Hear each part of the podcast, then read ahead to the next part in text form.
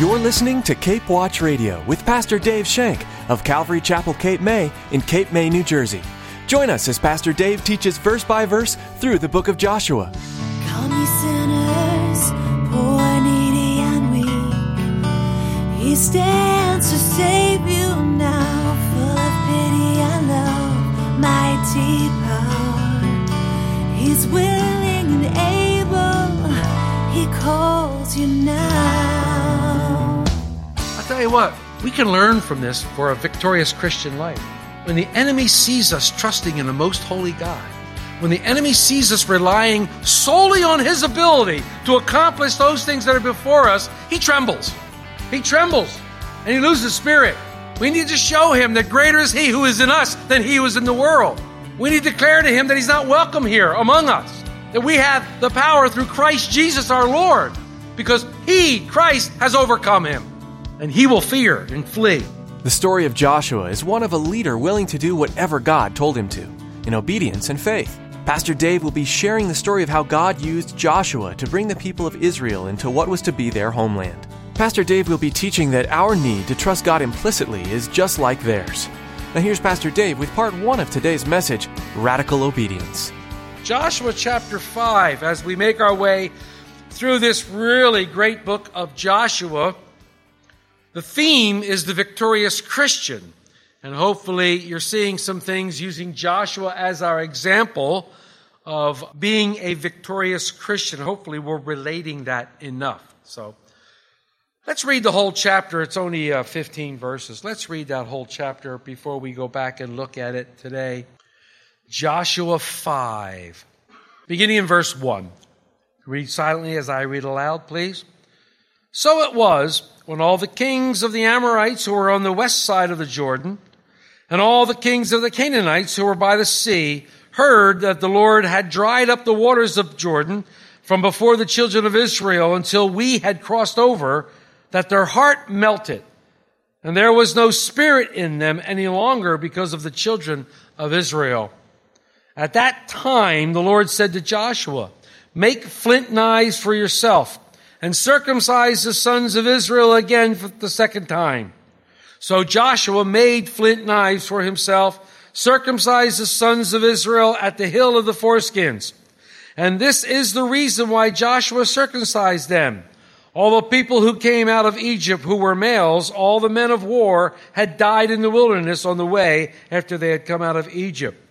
For all the people who came out had been circumcised, but all the people born in the wilderness on the way as they came out of Egypt had not been circumcised. For the children of Israel walked forty years in the wilderness, till all the people who were men of war who came out of Egypt were consumed, because they did not obey the voice of the Lord, to whom the Lord swore that he would not show them the land which the Lord had shown to their fathers, that he would give us a land flowing with milk and honey. Then Joshua circumcised their sons, whom he'd raised up in their place, for they were uncircumcised because they had not been circumcised on the way. So it was when they had finished circumcising all the people that they stayed in their places in the camp till they were healed. Then the Lord said to Joshua, This day I have rolled away the reproach of Egypt from you. Therefore the name of the place is called Gilgal to this day.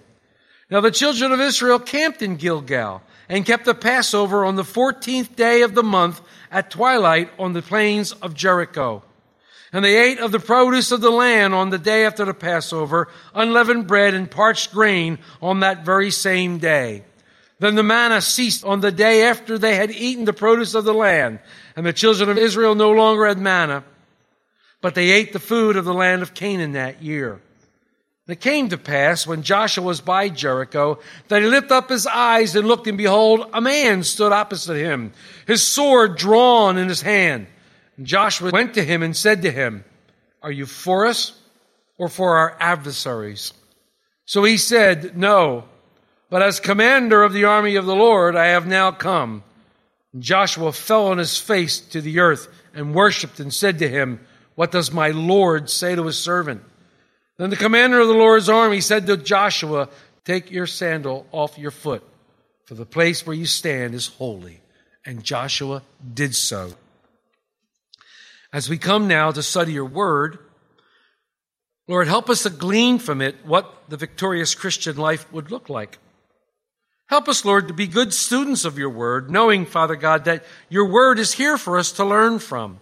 And these pages that we read in the Old Testament are used as examples for us to learn from, to know how we ought to behave, how we ought to act. Lord, help us, Father God, have the radical obedience that comes by faith and faith alone. As you lead us and guide us by your Spirit, may we continue to see you in every avenue that we walk, in every place that we put our feet, Lord, because you've gone there before us and you're meeting us there as we step. Overflow us afresh, Lord, with your Spirit that we might know you better, that we might see you in our lives. We pray this in Jesus' name. Amen.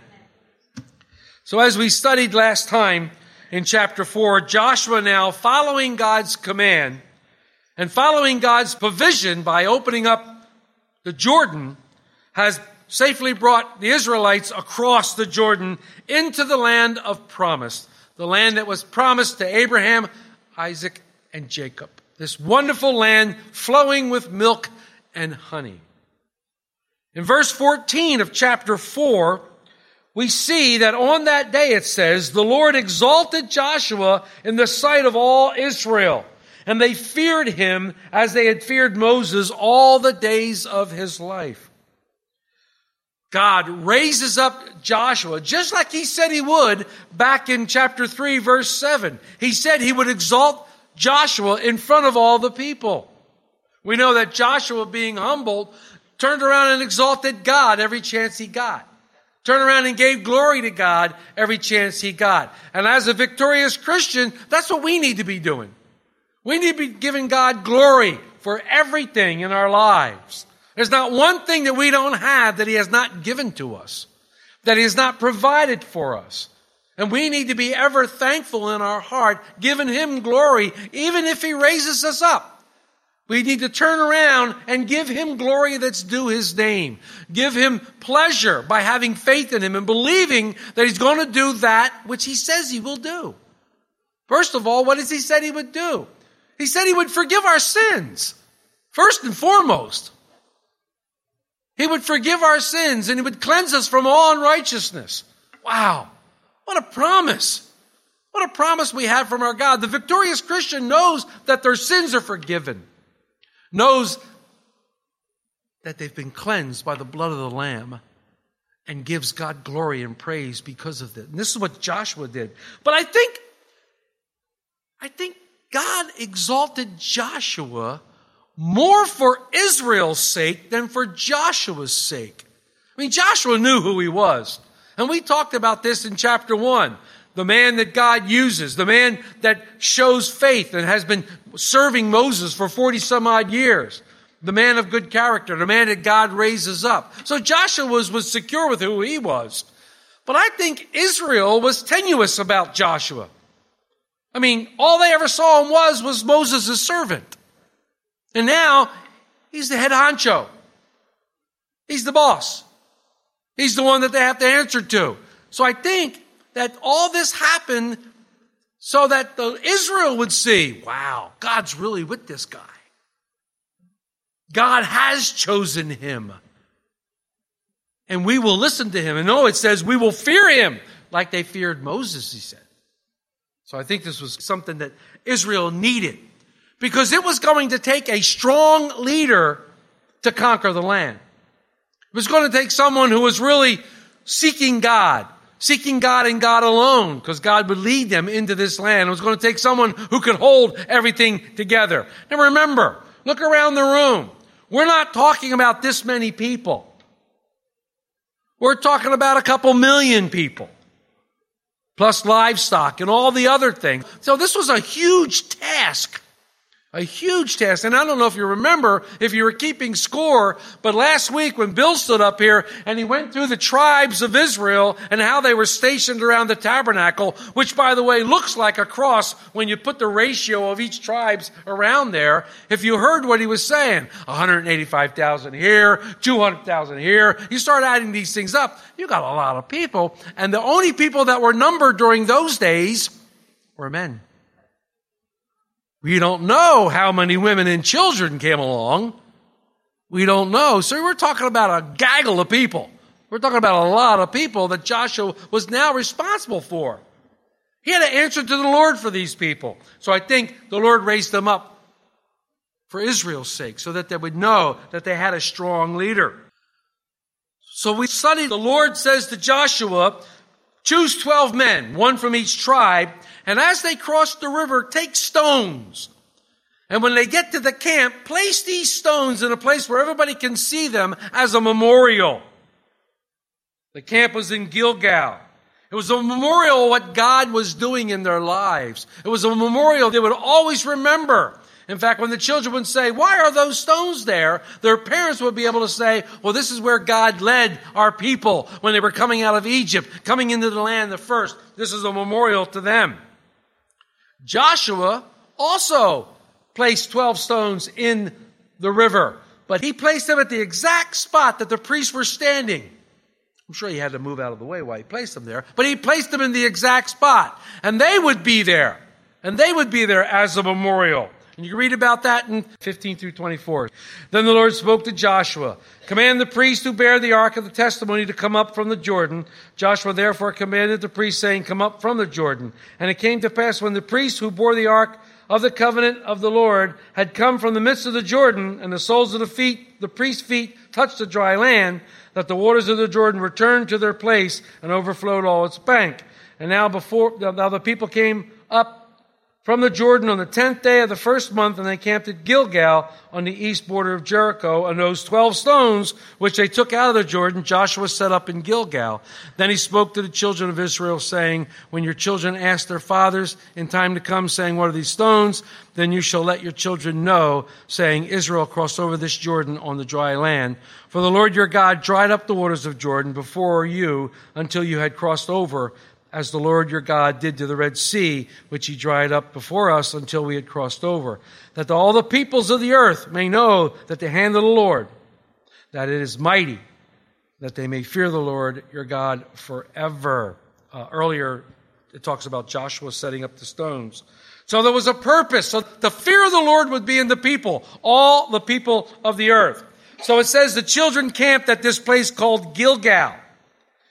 This place became holy ground to the children of Israel. And we're going to see about in a couple of verses down the pike. But it became their base of operation. It became Joshua's place of readjustment. Joshua would return to Gilgal after every victory and praise God. He would return to Gilgal when there weren't some victories, and this happened a couple times, to talk to God, to commune with God. And I think this is really cool. It was focal for his readjustment. I think we as victorious Christians need to have a place where we can meet with God. I don't know about you, but we need to have a special place where we can meet with God and knowing that God will meet us there. Think of Bethel for Abraham, Bethel for Jacob. I think of a, a special place where they met with God.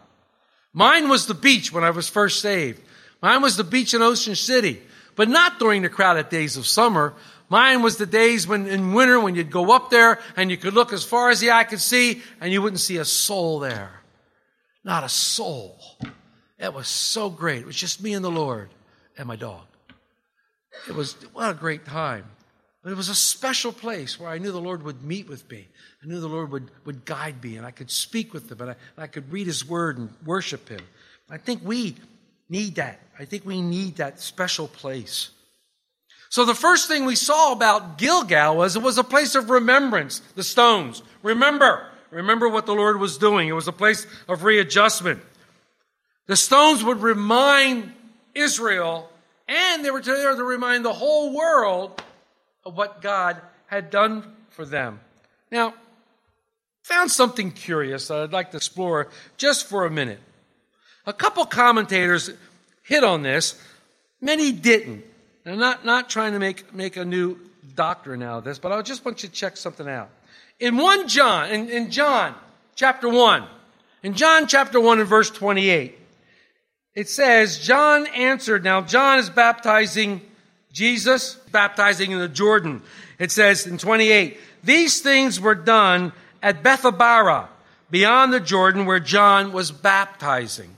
Bethabara means house of passage House of passage.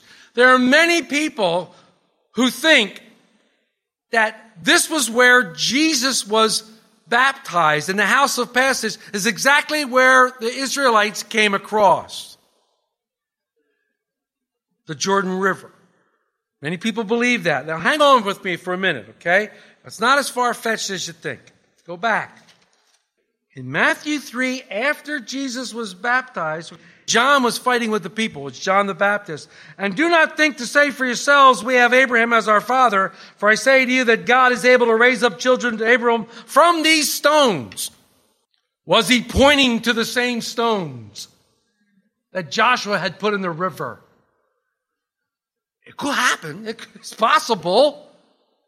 Interesting stuff. I just wanted to throw it out there for you to chew on a little bit. It's interesting things, though, when you think about it. It's interesting. Really interesting. It caught my attention. Israel was being brought into the land that God had wanted them. He wanted them to trust in Him. He wanted to show them the way. He wanted them to know that He was in complete control of everything that was going to happen to them step by step. He wanted to have them to have their own memories of Him. He wanted them to have, remember the accomplishment in their lives and know that He was ever indeed faithful, always faithful. And so too, as the Spirit leads the abundant life for the Christian, the victorious life that we have in Christ, we remember his sacrifice on a regular basis, the sacrifice on the cross through communion, remembering what he accomplished for us. And that's why we at Calvary Chapel celebrate the Lord's Supper once a month. Once a month. Jesus never told us when to do it.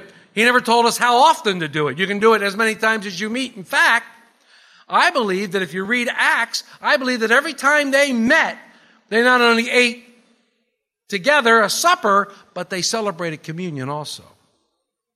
I believe that you can find that in the book of Acts. So, but we, we are to remember how faithful God is and what he accomplished. And as I had told you before, the Lord is now bringing Israel into a new relationship with him. He's bringing them into a spiritual awareness, if you will. He wanted to do a work within them. He wanted to do a work within their hearts. And he wanted them to discard any works of the flesh. And he wanted him to draw closer to him through the Spirit. God was working mightily in their lives. Israel was on a spiritual journey.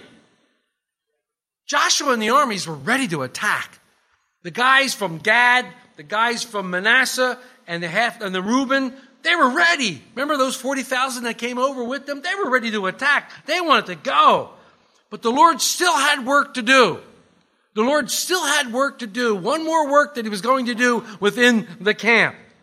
This work required a radical obedience by faith. A radical obedience by faith. And that's why I've called today's study a radical obedience. It's going to be 10 more days before, after they do this, it's going to be 10 more days before they're ready. And then it's going to be another week after that before Jericho falls. All this time they're in the land. All this time they're getting themselves together. But see, God's people must be prepared before they can be trusted with a victory.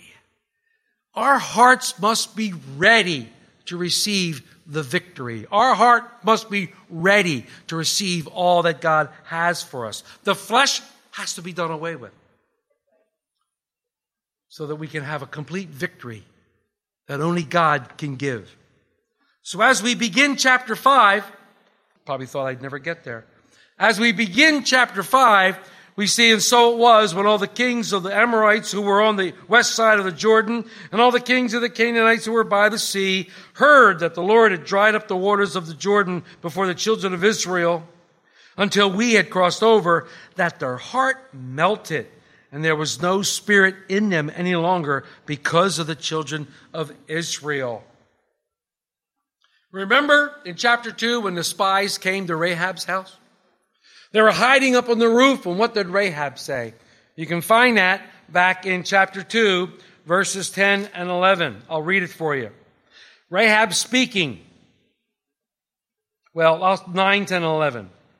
I know that the Lord has given you the land, that the terror of you has fallen on us, and that all of the inhabitants of the land are faint hearted because of you. For we have heard how the Lord dried up the water of the Red Sea for you when you came out of Egypt, and what you did to the two kings of the Amorites who were on the other side of the Jordan, Sihon and Og, whom you utterly destroyed. And as soon as we heard these things, our hearts melted. Neither did there remain any more courage in anyone because of you. For the Lord your God, He is God in heaven above and on earth beneath. The spies came back from Rahab's house. They told Joshua this. They declared that, they, we got these guys. These guys are going to fall into our hands because they're all afraid of us. The kings of the Amorites, the kings of the Canaanites, now they're afraid. Why are they afraid? They're not afraid for the Red Sea. They're afraid from what they heard now from the River Jordan. They heard that this guy, wait a minute. Now he opens up another waterway? Now he opens up another thing for these. Who can stop this God? Well, they're thinking rightly. But listen to it. It says their hearts melted. Their heart melted. And the spirit was gone. I'm not fighting those guys. You go ahead and fight. I'm not going to fight them. I'll tell you what, we can learn from this for a victorious Christian life. When the enemy sees us trusting in a most holy God, when the enemy sees us relying solely on his ability to accomplish those things that are before us, he trembles. He trembles and he loses spirit. We need to show him that greater is he who is in us than he who is in the world. We need to declare to him that he's not welcome here among us. That we have the power through Christ Jesus our Lord because he, Christ, has overcome him and he will fear and flee. Look at verse 2a.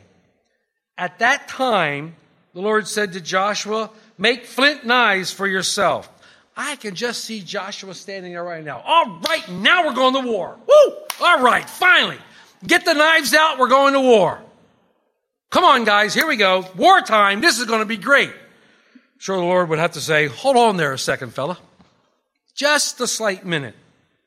Not quite time to fight. Did he not hear the second part of the command? And circumcise the sons of Israel again for the second time. Excuse me? This, this had to be a daunting task to Joshua. Now remember, let let me try to set the scene for you if I could, please. We already talked about the vast majority of people, all right? We talked about them. Probably two million or so men alone.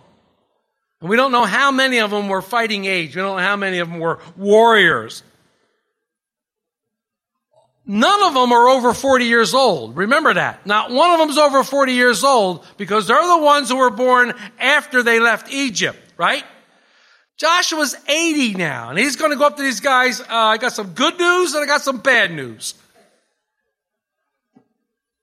They could have overtaken him in a heartbeat. They could have thrown him out. But see, I go back to what had happened earlier.